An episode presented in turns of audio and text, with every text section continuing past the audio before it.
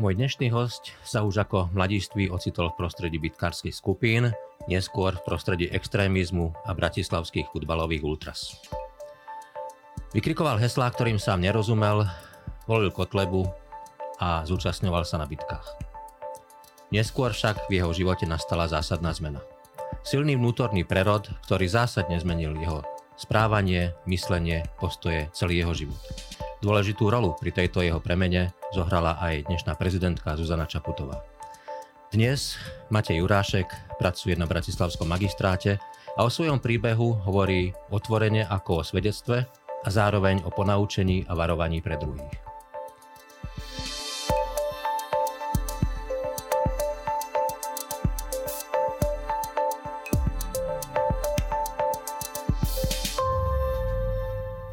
Matej, vítajte u nás. Dobrý deň, ďakujem za pozvanie. Veľmi pekne ďakujem, že ste prijali pozvanie. Si je to veľmi osobná, intimná, citlivá téma a takže už vopred ďakujem, že sa o tom môžeme porozprávať. Um, začnem tým, že vy ste sa narodili v Martine, vyrastali ste v Turčianských tepliciach a zrazu ste sa ocitli v prostredí, ktoré som naznačil, to bitkárske prostredie. No, e, je zrejme zafixovaná rozšírená predstava, že v takomto prostredí sú ľudia z rozvráteného sociálneho prostredia. Váš príbeh vyvracia tento mýtus. Ako je možné? Ako ste sa z prostredia pozitívneho, vy ste v rozhovoroch viackrát spomínali, že rodičia vás vychovávali s láskou. Zrazu ste sa ocitli na druhej strane v takomto prostredí. Bola to, bol cielený výber, že nejakým spôsobom vás to prostredie fascinovalo, alebo to bola náhoda, že niekam ste chceli patriť a toto v úvodzovkách vám prišlo do cesty? Zo všetkého trochu. Rozhodne musím potvrdiť to, že pochádzam naozaj z dobrej rodiny, z dobrého prostredia, kde sa mi rodičia naplno venovali ako len mohli. Vždy mi dali všetko, čo bolo v ich silách a ich prostriedkoch možné. A a to, že som sa nakoniec ocitol tam, kde som sa ocitol, tak e, to samozrejme nebolo cieľom, ono to šlo tak nejako mm, za jazdy, hmm. rýchlo samo. Tým cieľom prvotným bolo naozaj niekam patriť. E, a tým, že mal som vtedy 16 rokov v podstate a, a chcel som, a chcel som mm, patriť niekam a niečo znamenať hlavne, tak som zacítil, že tu ten priestor je a bolo také muskulatívne prostredie, kde som sa jednoducho cítil v tom čase dobre a, a dalo mi to priestor na, na rast tým smerom, ktorý som si predstavoval. Uh, neviem si predstaviť, že v takom, možno vo veľkom meste áno, ale v tom prostredí, kde si vyrastali, že by sa toto dalo utajiť pred rodičmi, od niekiaľ by sa to určite dozvedeli, predpokladám. Ako, dozvedeli sa o to o tom rodičia? Ak áno, ako na to reagovali? Dozvedeli sa o tom. Samozrejme, mm. ja som to aj veľmi rád dával najavo, že Aha. k niečomu takémuto patrím. Vy ste to netajili. No, tak zo začiatku možno trochu áno, ale potom už keď som bol v tom období toho naozaj, že, že pubertálneho vzdoru, tak pre mňa to bolo také, mm, a kam ideš? A idem na futbal, hej? Mm. A, a čo tam zase budeš robiť? Vieš čo, nestaraj sa, hej? Že bol som ten, ktorý mal som pocit, že som nad, nad vecou a že ja tomu šéfujem, ja tomu, tomu svojmu životu, že šéfujem a že mne už predsa rodičia nebudú hovoriť to, mhm. čo mám a čo nemám robiť. Samozrejme snažili sa ma nejakým spôsobom e, formovať v tomto veku, lenže naozaj v tomto veku je to ťažko uchopiteľné a ten človek skôr má tendenciu smerovať eh, ku tým, eh, ku tým svojim kamarátom ako k rodičom predsa len. Eh, a keď sa ma na to pýtali, že, že čo na tom štadióne robíte, alebo že prečo ste sa, hm, pozrite, videl som nejakú reportáž v televízii, povedal otec, sa tam byli chuligáni a ja poviem, no dobre, byli sa tam chuligáni, ale, ale niektorý z tých chuligánov je doktor, ďalší z tých chuligánov mm. je právnik. Čiže to sú ľudia ako my, hej, a možno aj ja jedného dňa budem právnik a podobné veci. Zľahčoval som to celé, lebo som tomu reálne veril. Reálne som veril tomu, že tí ľudia, ktorí sa tam stretávame, tak e, nie sme predsa tak zlí, ako, ako e, to vykresľujú Ale médiá. Ale preruším, bolo to aj pravdivé, že v tomto prostredí bytkárov boli tam lekári, právnici a takíto ľudia? Áno, áno, to je pravdivé, to je pravdivé tvrdenie. Čiže to, to, to skutočne vyvracia ten mýtu, že toto sú ľudia, nejaká lúza, nejaká spodina, že tam uh, možno väčšinovo áno, ale... Uh-huh. Neviem, či väčšinovo, určite tá časť skupiny bola tvorená aj takýmito ľuďmi, takými jednoducho, mm, nemôžem povedať, alebo možno aj asociálmi, alebo mm. jednoducho ľuďmi, ktorí možno nemali uh, dostatočné vzdelanie, alebo mm, jednoducho boli na okraji tej spoločnosti, ale ako hovorím, boli tam aj ľudia, ktorí boli uh, v tej spoločnosti mm, aj, aj dobre uchytení a dobre, dobre, dobre, uh, do, dobrým spôsobom si žili svojím spôsobom, lenže jednoducho mali takúto záľubu. Boli to ľudia mm. ako všetci my ostatní. Máte aj súrodencov? Mám mladšieho brata. A on išiel spolu s vami do tohto, alebo nie, našťastie nie. Môj mladší brácho má, má o 5 rokov menej ako ja. V čase, mm. keď sa toto všetko dialo, tak pamätám si, že on mával zo všet, z celej tej rodiny, on mával o mňa najväčší strach. Mm. Mal mňa najväčšiu obavu častokrát, e, mi to, on mi to možno tak nepovedal, alebo ja som to vtedy nepočúval, e, ale pam, mám také záblesky, také, také spomienky, že, že naznačoval mi, brácho, dávaj si pozor, hej, mm-hmm. brácho, videl som, že ste mali nejakú bitku, hej, že dúfam, že si v poriadku, hej, takže brácho, brácho sa mňa určite bál a, na, a nikdy, nikdy na ten, na ten štadión so mnou nešiel, aj keď som si to možno tak trošku prial, že veď možno by sme mohli byť niekedy spolu, on našťastie začal veľmi dobrú futbalovú kariéru mm-hmm. a vyzeralo, že tá kariéra bude naozaj e, dobrá v budúcnosti. Bol v podstate vo reprezentačných výberoch, avšak potom ho zranenia zabrzdili a, a teraz už futbal. Keď vám, keď vám e, váš brat takto dohováral, e, predsa keď to hovorí súrodenec, je to iné, a keď to hovorí rodič. Čo, ako ste to prežívali? Ako ste to preciťovali? Priznám sa, že neviem, lebo teraz to v podstate hovorím o tom prvýkrát, teraz mi to až mm, prvýkrát mm. napadlo, dá sa povedať, ak som to neanalizoval, ale, ale um, teraz tak spätne, keď sa nad tým zamýšľam, tak mi je to trochu ľúto, že som možno... Uh, že som, že som mu možno nedal lepší obraz o, o staršom bratovi, mm. lebo možno práve dnes by mohol, lebo dnes je on v tom veku, kedy ja som už skončil v tej skupine, v podstate dá sa povedať, akurát som neskončil uh, a, a možno on by mohol mať lepší obraz o, mm. o človeku mohol, mohol byť možno teraz lepším. Hmm. Neviem to. Keď, keď ešte chvíľu zostaneme pri tých prvých bitkárskych skupinách, mhm. alebo v tom prostredí, v ktorom ste sa pohybovali, eh, ja si spomínam, že, že nejakých 80 aj 70 v Spojených štátoch boli boli silné, bola to silná vlna pouličných detských gangov, ktoré, ktoré neboli len bitkárske, ale bohužiaľ páchali aj násilnú trestnú činnosť, boli tam vraždy. Ale tie, tie gangy mali iniciačné rituály. Bolo niečo také aj v tomto prostredí? Boli nejaké iniciácie? Alebo ako sa to stalo, že niekto tam prišiel, prišli ste tam a zrazu chcem k vám patriť? Alebo bola aj nejaká iniciácia? Nie, iniciácia neprebiehala žiadna mm. a, a tá, tá, to porovnanie s tými gang, gangami z Ameriky nie je úplne presné. Skôr by som to prirovnal, aj my sme vtedy v tom čase chceli patriť práve práve e, k tej vlne, ktorá prichádzala z Veľkej Británie, mm-hmm. respektíve ktorá prišla v 80 rokoch z Veľkej Británie. E, predtým, než sa udiali tragédie či už na Hillsborough alebo, alebo v, v Bruseli, potom čo začali e, a potom začali tie, tie persekúcie voči fanúšikom a voči, voči, voči chuligánom v prvom rade. A my sme práve k niečomu takému chceli patriť. Skôr sme ku tomu svetu zhliadali a iniciačný rituál nikdy žiadne neprebiehal. Ono v podstate aj ja, keď som tam prišiel, tak som bol veľmi rýchlo prijatý do tej skupiny bez mm-hmm. toho, aby som musel niekomu niečo dokázať. Jedinou mojou úlohou bolo byť aktívny. Byť aktívny vo fandení, byť aktívny e, v, na, e, zúčastňovať sa tých výjazdov, možno uh, byť do partie jednoducho. Nemusel som nič, nemusel som nikomu nič dokazovať, nemusel som s nikým hajlovať, nemusel som to bolo čisto moje, moje akoby to navyše, čo som, čo, čo nikto do mňa nevyžadoval. To bola moja chyba. Ten, ten príklon k extrémizmu, aj s vonkajšími prejavmi. Áno, áno áno, akože ten, ten priestor na ten extrémizmus tam rozhodne bol, lebo keď som tam prišiel, tak tá skupina bola týmto smerom orientovaná a, a dodnes to tak aj zostalo v podstate, ale nebol, ten primárny cieľ tej skupiny nebolo, že, že ideme hajlovať a sme extrémisti, to nie je primárnym cieľom tej skupiny, minimálne pre mňa a pre tú najúžšiu skupinu, s ktorými som sa tam stretával, tak bolo hlavne to priateľstvo. Tvorili sme spolu skupinu, ktorá robila spolu všetko. Trénovali sme spolu, mm. uh, dokonca sme pomáhali doma rodičom s domácimi prácami navzájom, mm. keď potreboval niekto pomôcť s drevom, povedzme, tak sme išli pomôcť sme boli skupina jednoducho e, mladých silných chalanov, tak sme im pomohli. Že jednoducho žili sme ten život tak komunitne, akoby. E, a dnes, keď niekto povie, že žije, žije život komunitne, tak idú spolu možno do knižnice, alebo idú spolu, ja neviem, na bicykel alebo na korčule. No my sme sa zobrali a komunitne sme sa šli spolu pobyť na štadión. Vy ste spomenuli, že, že rodičia nejak dohovárali, a však vieme, ako to je, keď mladý, mladý človek e, dospievajúci a tínedžer počúva, má počúvať rodičov, ale predsa len sa spýtam.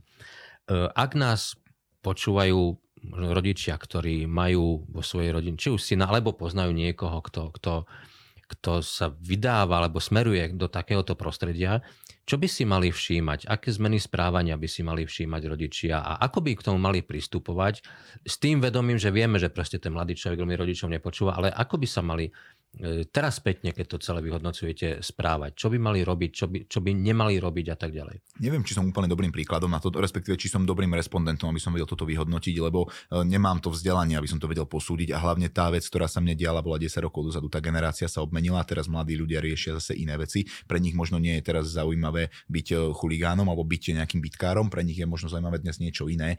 Takže neviem povedať, čo by hmm. mal presne rodič robiť, avšak ja som teraz sám rodič, mám malého syna 15 mesačného.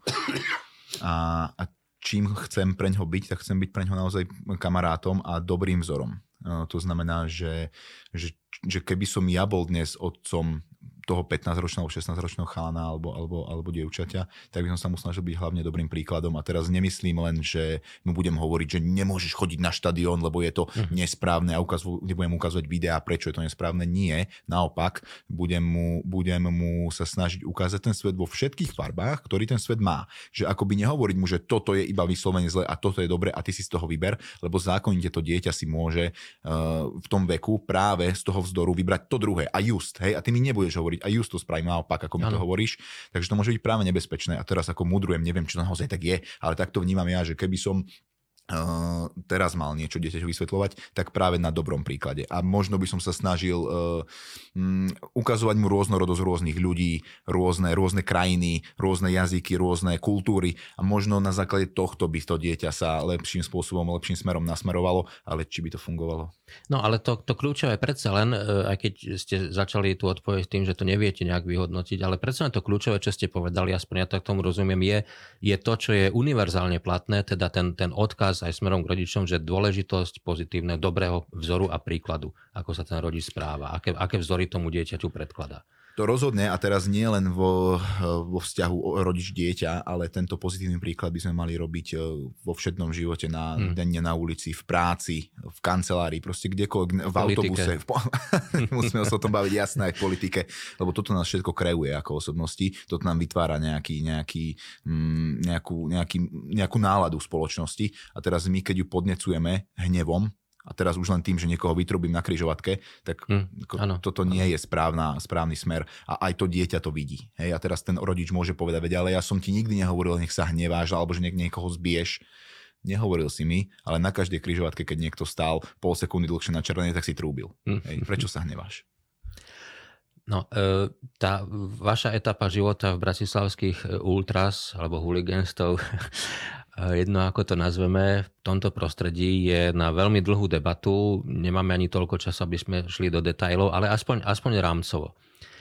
Um, videl som veľa fotografií, reportáží, záberov, kde je úplne jednoznačné, aké heslá sa vykrikujú, ako, ako sa dvíha ruka. Jednoducho, že to pripomína nejaké inklinovanie k fašistickému režimu a k jeho symbolom.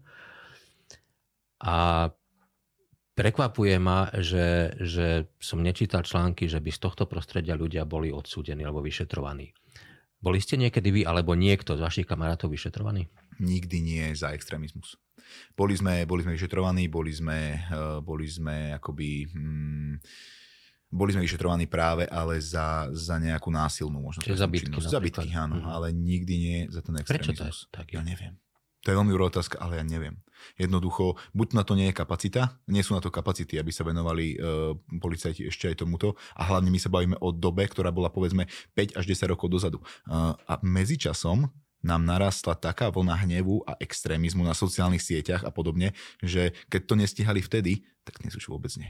Že dnes ten vlak ušiel niekde úplne ďalej, úplne preč a, mm, a takých nahnevaných mladých ľudí, a teraz už nielen mladých, ale vidíme to v spoločnosti v podstate v celom spektre, je, je strašne veľa ľudí a vidíme to práve na sociálnych sieťach. Áno, len e, isté, to by bola téma možno otázka Jasné. pre políciu ako pre kompetentné orgány, ale predsa len keby došlo k nejakým rázným akciám zásahom proti takýmto skupinám za takéto činy, za takéto správanie, bolo by to predsa len ostrašujúce a, a možno, možno by to predišlo ďalším nejakým správaniam sa. Dobre, to je iná téma. Pravdepodobne áno, no len e, zase je mi to ťažko vyhodnotiť, lebo, lebo čo ak by možno práve tá persekúcia e, ešte viac ich podnetila robiť, pod... neviem to vyhodnotiť. Jasne.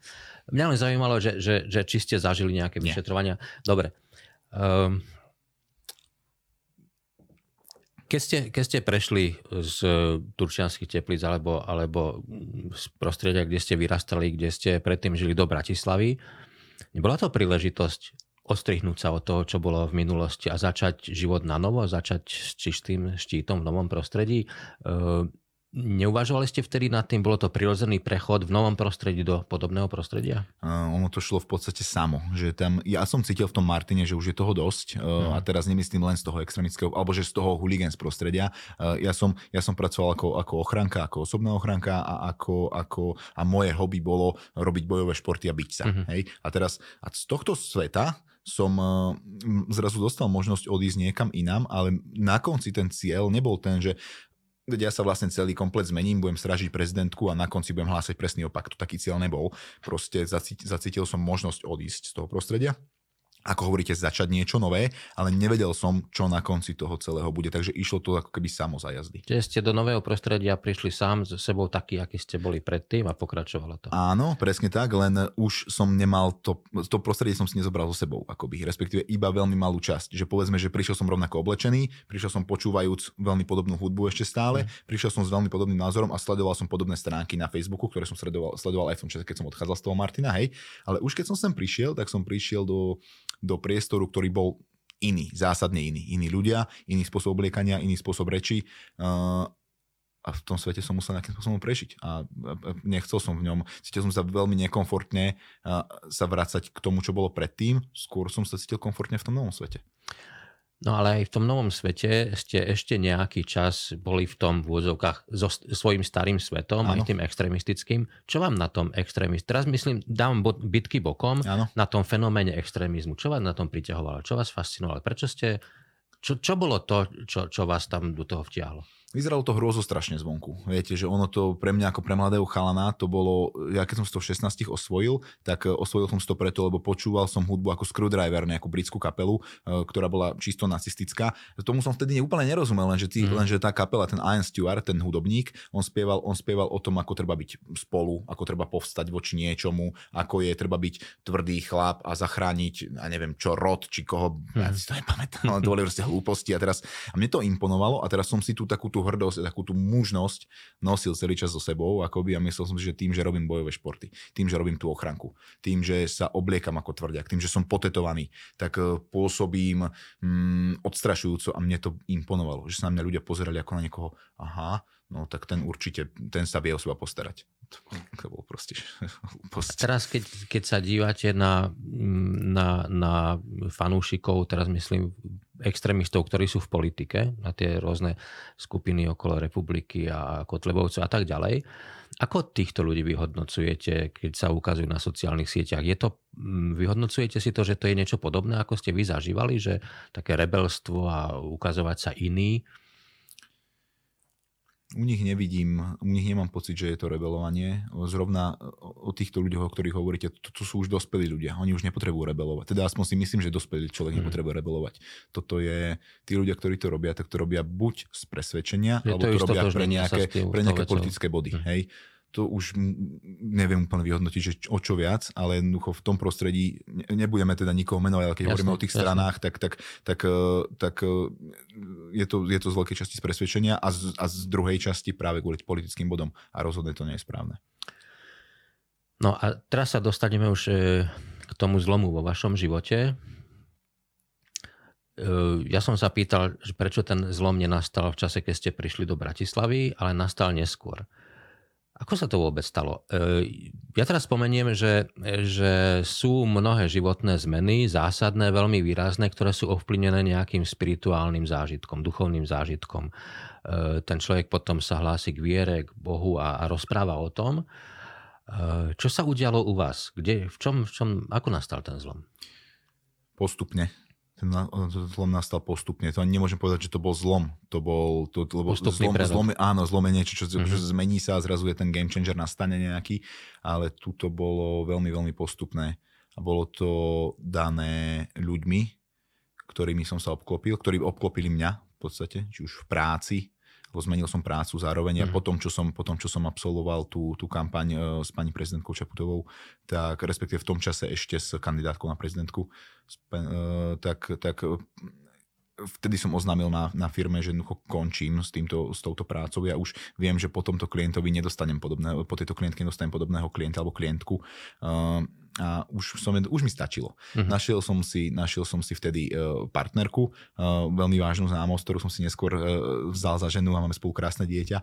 A toto všetko, tá kombinácia toho, že, že zmena práce, zmena prostredia, uh, tá láska, ktorú som dostával od manželky a ktorú dodnes dostávam, uh, a zároveň vytrhnutie sa úplne z toho prostredia predchádzajúceho, tak tá kombinácia jednoducho to postupne kreovala, kreovala a zase sa do toho začalo pridávať to Začal som počúvať inú hudbu.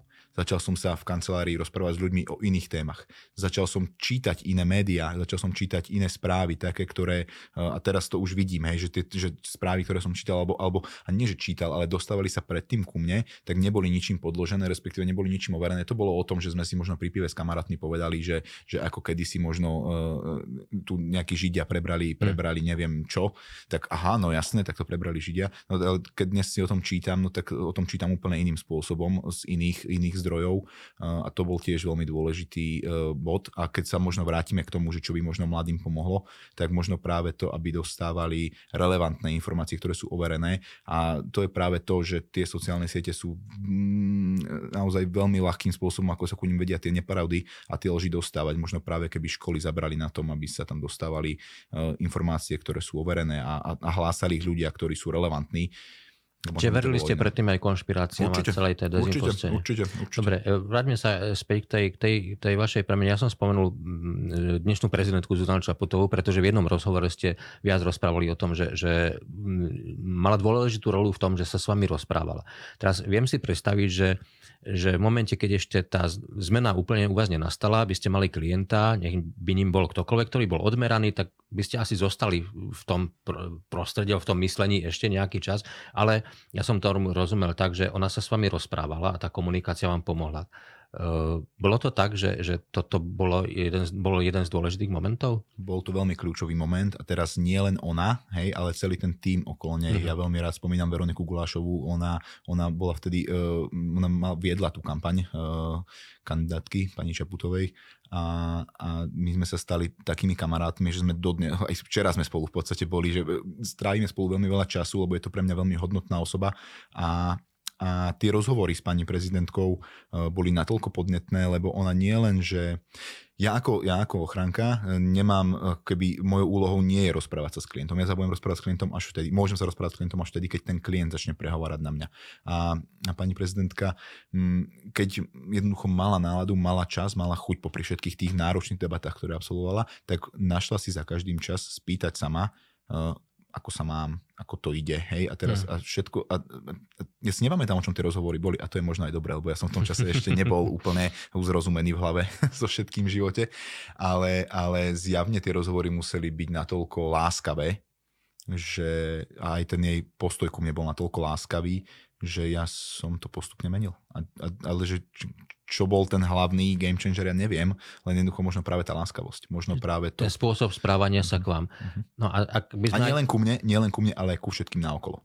Rozumiem, ale teraz e, to myslím v kontexte vášho príbehu, áno. E, ak by som aj tu mal e, položiť tú otázku ponaučenia, mohlo by byť z toho ponaučenie, že, že, že a teraz zabudím na to, že to bola vtedy prezidentská kandidátka, bola to osoba, váš, váš klient, ktorý sa takto smerom k vám správal, to vám pomohlo, že je nesmierne dôležité, akým spôsobom sa človek k svojmu prostrediu okoliu správa, najmä ak, ak je tam aj takýto fenomén, ale bez ohľadu na to, že, že práve to, že možno nikdy nevieme, akým spôsobom môže mať naše pozitívne správanie dosah na okolie. Je to, mohlo byť by z tohto také ponaučenie možno pre nás všetkých? Rozhodne áno, lebo uh, tým, ako sa ja správam okolo seba, tak uh, tvorím ten priestor okolo seba a tvorím aj sám seba tým spôsobom. Keď budem jednoducho neustále nahnevaný a budem okolo seba plúť nenávisť, tak za prvé k sebe priťahnem iba ľudí rovnakých zároveň tých, čo pôjdu okolo mňa rovnako nakazím tým hnevom a ja zostajem nahnevaný. No to nie je úplne cieľom mm. života, teda nemalo by byť. Uh, a pokiaľ sa naozaj bude človek správať láskavo a otvorene k ľuďom a bude sa snažiť ku im pristupovať uh, čo, čo na, ja stále budem hovoriť tú, tú láskavosť, láskavo a, a, a dobre a pekne, tak verím tomu, že tá spoločnosť môže byť lepšia, mm. lebo pokiaľ budeme okolo seba robiť nenávisť, tak tá nenávisť bude, bude vyťaziť. Opäť, opäť mám, mám takú potrebu sem vsunúť, že, že tie vzorce správania sa z verejného priestoru, z politického, nesmierne ovplyvňujú tú atmosféru spoločnosti, môžu ju upokojovať a viesť ju k nejakej tvorivosti alebo k ústretovosti a môžu produkovať práve tú nenávisť. E, je to tak, vnímali ste to vtedy, alebo možno teraz tak, že, že tieto vzorce správania sú nesmierne. Už sme sa raz k tomu dostali, ale teraz opäť v tomto kontexte sú nesmierne dôležité v tom čase, keď som toto robil, keď som bol na opačnom e, pole, akoby, tak som to rozhodne takto nevnímal. To, ja mhm. som to ne, nevnímal som kontext, prečo som nahnevaný a prečo sa chcem hnevať. To vôbec. A to, že nejaký, nejaký politik, ktorému som v tom čase fandil, či to bol možno Mazurek, alebo či to bol, či to bol Kotleba, tak to som nevnímal, že, že on tú nenávisť robí cieľene. A to hlavne som to nebral ako nenávisť. Bral som to ako veľkú pravdu, ano, ktorú on hlása. Ale dnes to vidím. Dnes vidím to, že, že aký pokoj dokáže nastoliť e, na, na, na tej, na tej, v tej spoločnosti pani prezidentka Čaputová, keď naozaj s tým pokojným svojim hlasom a vystupovaním predstúpi a bez nejakých zbytočných mm, výpadov akoby naozaj vypovie to, čo vypovedať chce a, a dokáže ma osloviť. Keď potom to porovnám s, hmm. s inými výpadmi, tak naozaj nie je mi to príjemné. Tá spoločnosť, ktorá, ako keby tá, tá, tá masa, ktorá tu má momentálne hlavné slovo a ktoré sa na nás valí zo všetkých strán, tak uh, mám pocit, že, že, že nás akoby tým zlom prevalcov, alebo tým zlom, hnevom a takým tým mm, takou tou jednoducho mám pocit, že, že nás prevalcováva. Potrebovali sme jednoducho viac ľudí, ktorí dokážu hovoriť láskavo a, a, a, a pekne.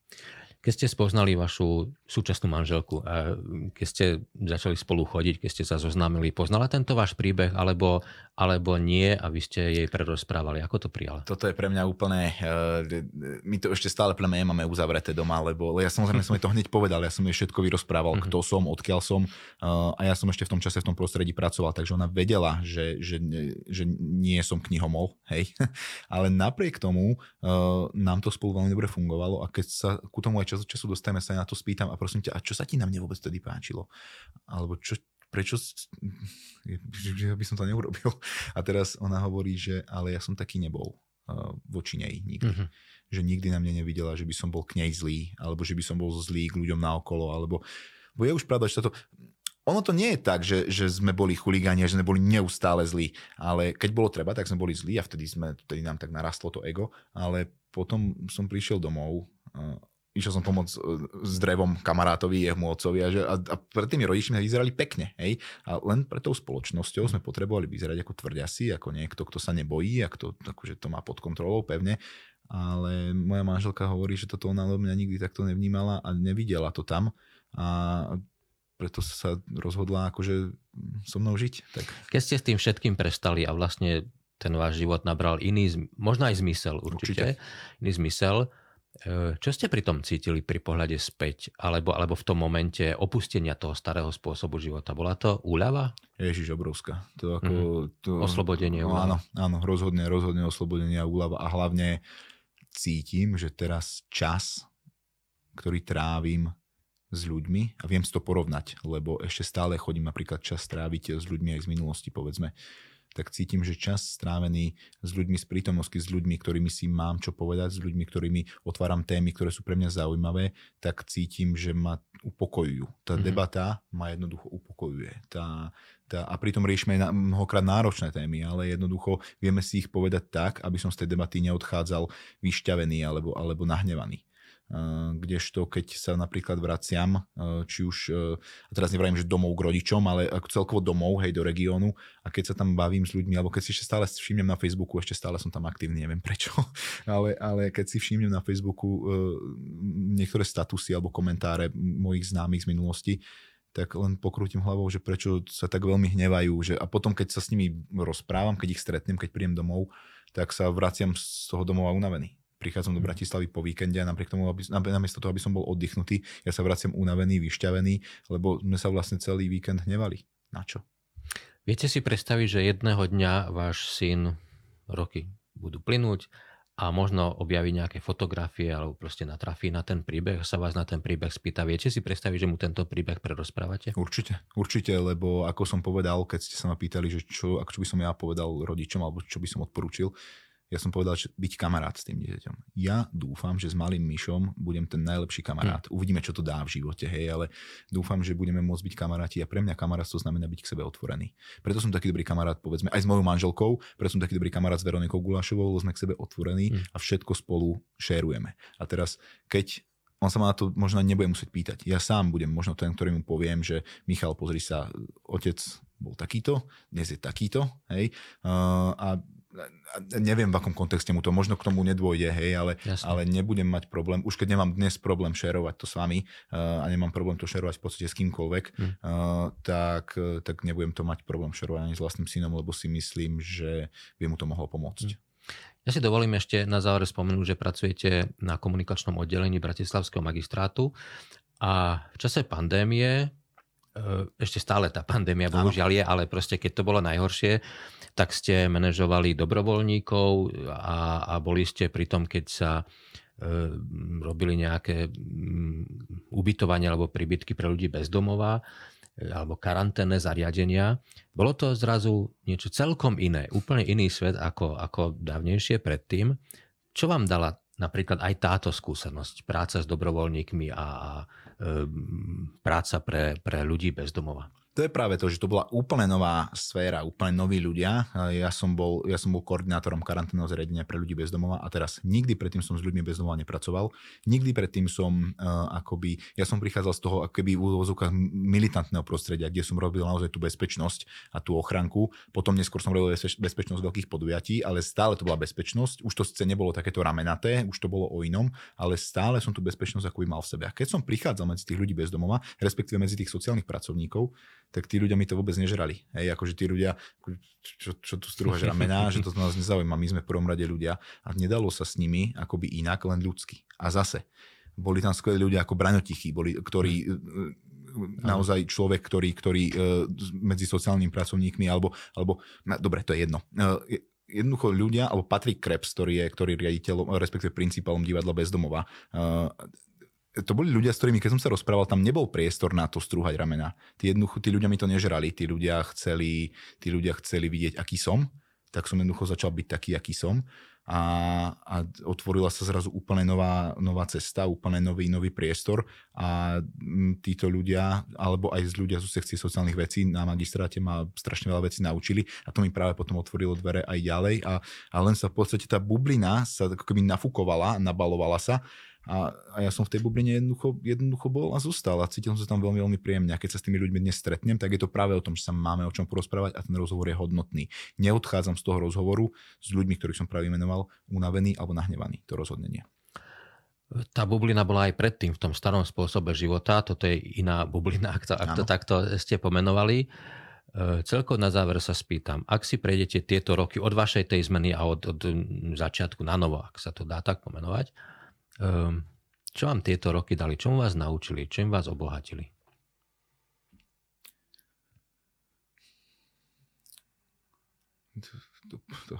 Túto otázku som ešte nedostal.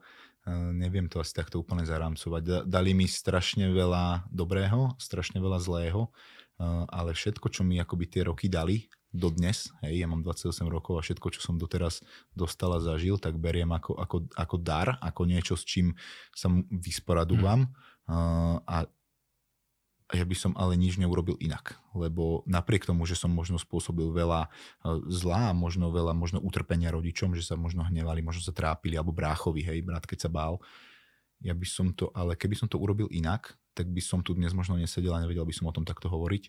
Možno by som bol dnes úplne inde. Takže ja všetko v živote, čo sa stane, beriem ako to sa tak jednoducho malo stať, malo to tak byť a dnes je deň nula a od dnes môžem byť stále lepší a lepší. Uh, takže videl som minul, som vďačný za to, čo som v minulosti videl, lebo viem, aký nechcem byť, viem, kam mm. nechcem patriť a dnes je deň nula a viem, kam sa chcem posúvať, viem, kam chcem smerovať a dúfam, že mi to, že mi to, že mi to, život, že mi to život prinesie. A je to, je to akoby len, len na mne a na, na mojej rodine, aby sme to spravili najlepšie, ako vieme. Pán Jurášek, ešte raz veľmi pekne ďakujem, že ste prišli. Ďakujem vám za tento úprimný, otvorený rozhovor a držím palce v ďalších rokoch života. Ďakujem vám pekne. Mojím dnešným hostom bol Matej Jurášek.